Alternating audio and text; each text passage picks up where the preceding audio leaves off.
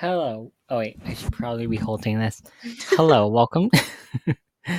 Hello, welcome to the Mediocre Takes podcast, the podcast where we share our mediocre takes on the shows and movies we watch. I'm Marco, and I'm here with my co-host Mal. How are you doing, Mal?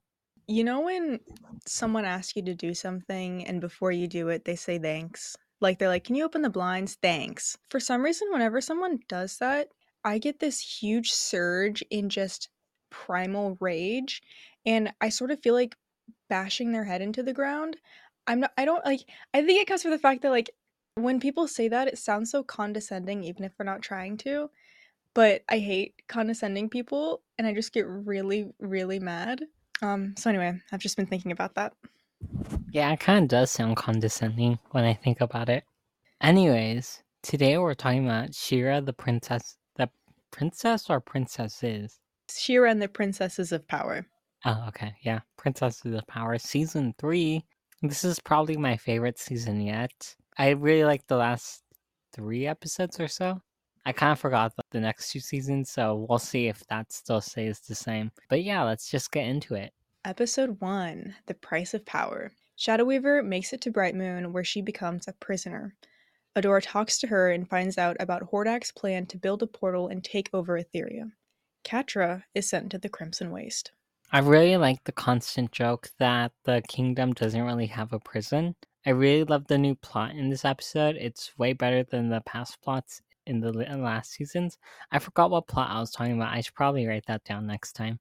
Um, my bad. I'm really interested to see why the shadows were coming off of Shadow Weaver. Like when she was sick and dying, they were like falling off for some reason. I don't know why. I wish you got an explanation for that. We probably never will. There are a few things that I'm going to point out in this season, but I feel like in this season specifically, there's a handful of stuff that just like they're little things, but they're things that I really wish were explained. Mm-hmm. But they never yeah. are. oh, so I think this is what I was talking about when I was talking about the plot stuff that I liked in this episode. I really love that we find out that Adora is the first one. Uh, it was really a great twist, and I really love Adora's reaction to it. Okay, so Shadow Weaver says that Catra betrayed her when it was Shadow Weaver who betrayed Catra, which honestly pissed me off. Oh, I love that Adora calls out Shadow Weaver and doesn't fall for any of her tricks like last time. Light Hope is a bitch for telling Adora that she doesn't have a choice and that this is her destiny. Imagine the lack of angst season 5 would have if that dumb blonde bitch didn't give up and believe that she can't decide her own future. I don't ever really go back to the other seasons, honestly. The one I watch on repeat is season 5, which is objectively the best season. But this is definitely a show you need to watch at least twice back to back because watching Catra be at the mercy of Hordak, awaiting punishment, and then laughing in his face. Season 5, episode 3, anyone? Literally, you don't understand. I squealed when I heard her maniacal laughter. Episode 2, Huntara. Bow, Glimmer, and Adora gain Huntara as a guide in order to find where Mara's message is coming from in the Crimson Waste. Huntara tricks and abandons them, but after being persuaded by She-Ra, she shows them what they're looking for Mara's ship. Entrapta builds a new suit for the defected clone Hordak's twink body. As someone has a twink body, I am not offended. I hate how obvious the betrayal is in this episode. Honestly, I really love Entrapta and Hordak's side plot, but I do not stand the romance. We do not stand the romance here. Like, she looks like a teen while he's a grown man. I've heard some of the creators say she's 30, which doesn't make sense. And then I heard other ones change their mind and said that she's actually a teenager, which also doesn't make sense in my eyes because he's he's like a grown man, you know? It's honestly kind of gross. Yeah, there are people who will cover their face in blush at Hordak and Entrapta, but will kill their firstborn before they stop talking mad shit about Catra and Adora. Those people do exist and they need to be eliminated. Literally, any scene with Entrapta and Hordak it made me physically sick. They need to be nerdered. Is that what it's called? nerdered? Neutered? yes. Yeah, Nerder. I guess. Shut up. Uh, let's forget that I said that. Sometimes I forget that these characters are in a war because they really don't act like it. They aren't sometimes, especially Glimmer and Bow. Like they literally went behind their parents' backs and disappeared, which is not something to do in a war. Also, I especially think this is a problem because Adora grew up in the Horde and she should know better. Huntara is a lesbian confirmed. There was some funky animation going on during Hordak's explanation about Horde Prime, and I don't really know how to feel about it. Episode 3 Once Upon a Time in the Waste. Bow, Glimmer, Adora, and Huntara investigate the ship. They find out that Mara used a portal to send Etheria into Despondos to prevent death and destruction. Catra and Scorpia take over two gangs and successfully capture Adora before finding out where Shadow Weaver went. Catra is getting close to the edge. I feel like we need a longer fight scene in this episode with both of the fights in this episode. They're kind of underwhelming. I hate the way everyone constantly beats down on Kyle. Like in this episode, Catra calls one of the lackeys Kyle, which is so dumb and annoying. Okay, I personally didn't think. Well, first of all, I don't think it was dumb and annoying. You always need a Kyle. Um, I personally didn't think Goat Girl should have been assigned Kyle duty. I think Lizard Lady should have taken that mantle. Um, she just had that vibe to her. oh, I really like the ending scene, and though that may sound bad, I really like how angry Catra is. I love the way she just sticks her hole deeper. Why did Hordak let Scorpia go to the Crimson Waste if he thought no one survived there? Or maybe she like didn't let him know or anything. I don't think he cared at all. He never I don't think he ever once like acknowledged her existence. So Yeah, that's fair. Catra's speech in the Crimson Waste bar felt like the monologue of a woman with nothing to lose, and if there's one thing everyone should fear, it's someone who has hit rock bottom. Scorpia truly never had a chance with Catra, and it hurts to see. Like, for Catra, it was Adora, is Adora, and will always be Adora. But I also think Scorpia is just experiencing a lesbian canon event, which is liking someone who doesn't like you. When I first saw this, I truly was scared for Catra when she found out Shadow Weaver left Brightmoon. Like, she has already committed war crimes, but with just how broken she sounded and looked, I wasn't at all surprised with what she did next. Also, pretty good depiction of disassociation. It couldn't possibly get worse for Catra. This has to be her lowest point. Dot dot dot. Episode 4 Moment of Truth. With Shadow Weaver's help, Bow and Glimmer infiltrate the Fright Zone to rescue Adora and stop Hordak. Catra, determined to destroy those that betrayed her, turn against everyone and opens the portal. Okay, so plot hole time. How come Hordak was able to open a portal if Mara made it so that they couldn't create portals without something bad happening? Also, wouldn't it be bad for the planet as Entrapta says? I was kind of like confused on that. Or maybe I'm just wrong. No, you're right. You're completely right. Like, he couldn't open a portal, which is why things went wrong. And everyone just like kind of ignored Entrapta. well, by everyone, I mean Catra. Catra ignored Entrapta. Hmm. Yeah. Anyway, Slay Queen. I feel like Glimmer is a really inconsistent character. Like she's always going back and forth on trusting her mother, which is kind of realistic. But this is also a TV show, and I don't need that in my life. It gives very much like angsty teen. Mm, Glimmer yeah. is very much an angsty teen, actually. Glimmer's comment about Angela always being around Great line. These episodes were so tough to watch knowing what happens. At this point, tasering people is a part of Catra's fight or flight response. Like, if she's panicking and she has a taser in her hand or around her, someone is going down. Another good line comes from Catra when she says to Shadow Weaver, You made me this way. Because, no lie, no delusion, Catra is the way she is because of Miss Bitch. So, this is the appropriate time to talk about voice acting, specifically for Catra uh-oh, I'm gonna botch this name, sorry. AJ Michalka does such a great job. I don't know what this girl does, but she does a great unhinged, nervous laugh. Every time I hear Catra do it, I get a little spooked. Episode 5 Remember. Adora is a force captain who just successfully defeated Thaymor. Everything is perfect. But wait, it's not. Adora is seeing visions or memories, and time is skipping around. Adora finally remembers what happens and races to find the sword as the world around her breaks. Catra is corrupted.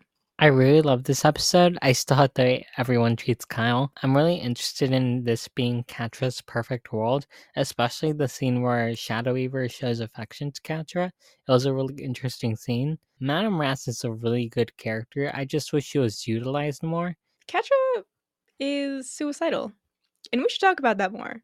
But the reason she does so many risky things is because she doesn't care if she lives or dies. Truly, everything she did after Shadow Weaver left her were actions of a frightened wild animal. That's literally the best way I can describe this. She really does believe she has nothing left to lose, so now she's going to take down everyone who's hurt her, no matter what it takes. If you look at her face right before she lets go and falls into the void, you see the face of someone who's given up. And if this was a man doing this, I know in my heart's heart society would label him as a precious lost puppy that could be fixed with love and affection. But you people are so mm. blindsided by sexism, you can't handle an emotionally complex female character, and it's disgusting. You should be ashamed of yourselves. And yes, this is where my defensive side of Catra really starts to shine because she deserves to be understood. But so many people out here are cowards that lack the emotional intelligence to understand her and I spit on the faces of those people. Anyway, this is one of my nightmares. Just constantly forgetting or not being able to remember things. Truly, if I don't say what I'm thinking within five seconds of thinking it, it's lost forever. Off to sleep with the stars. I'm sure you understand that, Marco. What's that supposed to mean? whenever we talk, I'll like say something and then you'll be like, oh, I forgot. Oh, yeah, definitely. I'm sure you forgot about those instances too. Episode 6 The Portal. Adora goes to Brightmoon to try and get back to the beginning. Bow, Glimmer, and Adora find Entrapta, who tell them they need to remove the Sword of Protection from the portal. Angela sacrifices herself, and She-Ra destroys the portal. Um, I honestly wish that we didn't get the Queen to sacrifice herself because I feel like we still needed more of her and Glimmer and th- and their dynamic. Then again, I do understand that people just die randomly and you can never like guess it. So I guess in a way, this is a decent death. I guess, although I guess she really didn't die. She's just trapped in there forever, unless that counts as dying. That's up for debate. I think I I read something somewhere that like someone was like, yeah, she's dead, but also technically the way they described it, no, Angela's just gonna be there like forever. So she'll probably starve to death. Well, she's immortal. So I don't Oh, know she actually. is? Yeah, she is. So I don't know if she Ah. I don't know if there are any like parameters around that. But also, what a horrible death to be like alone and just like starve to death or to what is it? Like be so dehydrated that you just die Mhm. alone. Terrible. Anyways, I love the fight between Adora and Catra, especially when Adora is like, it's not my fault that you're like a terrible person and everything. So that was great. Also, I got really sad in this episode near the end, which is kind of lame. But, anyways, that's it. I don't think it's lame. I think it's personally reasonable. Um Feelings lame. Yeah, actually, you're right on that. Micah alert! Micah alert! We love a short king. Also, I really fucking wish the notes alerting Adora was explained at least a smidgen. Like, who's talking to her? What is talking to her? We don't know. Okay, listeners, remember Glimmer saying, I'm sorry for everything to her parents. Well, okay, it looked like it was aimed towards both her parents, but I like to pretend that it was aimed towards her mom because it makes the parallels in this scene and the one that happens in season 5, episode 3 much more beautiful. Okay, corrupted Catra's speech towards Adora. It is time for me to speak my truth. She's right. And I say that with my whole heart because tucking my hair behind my ear, she's just like me for real. My biggest Achilles heel when it comes to talking about Catra is it's really hard for me to give an objective opinion on her because I resonate with her so much. She is like the bad ending me. The way she's so cautious and bitter and resentful and feels like everyone is out to get her and no one is actually her friend. That's me if I never found my friend group. I really feel like I've lucked out with most of the friends I've made in my life. They've all made me believe that I can trust people and I can let them get close to me, and not everyone that does something to upset me is actively doing it on purpose to sabotage me. Though I still struggle with that last one. And I still feel all those negative things and have those negative thoughts, but to a much lesser and more manageable extent. So when people point at Catra's bad behavior and call her a bad person, I'm just sitting there twiddling my thumbs because I understand where she's coming from. Like, there's no excuse for her bad actions. There's an explanation, and I don't understand why people are so okay with ignoring the explanation and just dogpiling on her. Like I said before, do people want complex female characters or not? Just make up your mind. The way people reacted to Princess Bubblegum Oh reminds me of the same thing. That was so bizarre. I mean, it's mostly men and straight women. Oop, who said that? All that being said, I didn't like Adora's line, quote, "You made your choice, now live with it." Cuz yes, it's true. But it's the same issue I've had with Adora's mindset on Catra this whole time, where she thinks Catra leaving the Horde is just as easy of a decision as it was for Adora, and that is simply not true. Okay, this is a little silly. I try not to make references to current events because it dates our episodes, but could you imagine if Catra made a ukulele apology for everything she did? I kind of wish we got maybe one more major scene where Angela was being a coward and a few more scenes of her just interacting with the other characters. So that way her death seemed more impactful. It was impactful to me because I've rewatched it a couple times, but I feel like if we got like a, a few more scenes of just her being there and interacting with people, maybe it would have been like more impactful the first time someone watches it. Also, Catra did not kill Angela's mom, technically and legally. And last thing, Adora stepping out of the portal would have been a perfect time for her to have a costume change. And it was ah, it's it frustrates me so much because like literally like if there was any time for her to have one before season 5 where she has her next one, it would have been then. And we didn't get it. Wasted potential. Overall, I think this was a good season. I really like the ending, especially where Adora is trying to figure out what's going on in episode 5 and 6. I'm not a fan of Angela's sacrifice, and I do also agree with you that we should have gone more of Angela being a coward because she talks about how she's a coward. Like, we're supposed to be on Glimmer's side when Glimmer says that Angela is a coward, or she saw something along those lines, but I feel like I didn't really agree with that. I feel like we need to see more of Angela being a coward, not saying that she's a coward. Catra digging her hole deeper is honestly really enjoying to watch. And yeah, that's everything. This was really an important season for Catra, Glimmer, and Adora, who I would argue are the main main characters. but was a minor main character. But this was the breaking point for all three of those characters, and just it really sets up basically everything else that happens in season four and season five. It's amazing how much heavier each season gets.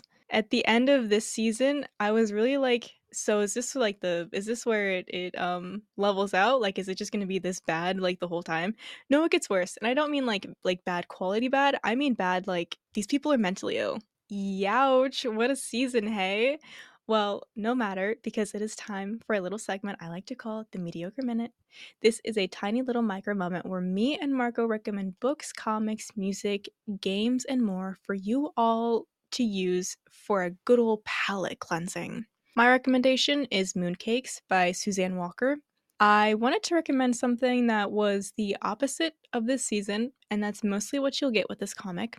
It's supernatural, has diversity, has the childhood friends to lovers trope, and most importantly, a birdman. Marco, what is your recommendation? So I'm also recommending a gay comic, but it's a manga. Basically, it's My Love Mix Up. This is about our main character, and I'm gonna mispronounce these names by the way. It's about our main character Aoki, and he has a crush on this girl named Hashimoto. But one day they're taking a test or something, and Aoki asks Hashimoto for an eraser to borrow. And he borrows the eraser, and it says Ida on it, and Ida is the boy in front of him and he thinks that Hashimoto has a crush on Ida, and he's kind of pissed off about it. And then Ida looks behind him and sees that Aoki has an eraser that has his name on it. And so Ida's like, "Do you have a crush on me?" And I and Aoki to save Hashimoto's ass is like, "Yeah, I guess I do now." And it's about their love. That's kind of messy, but really sweet at the same time.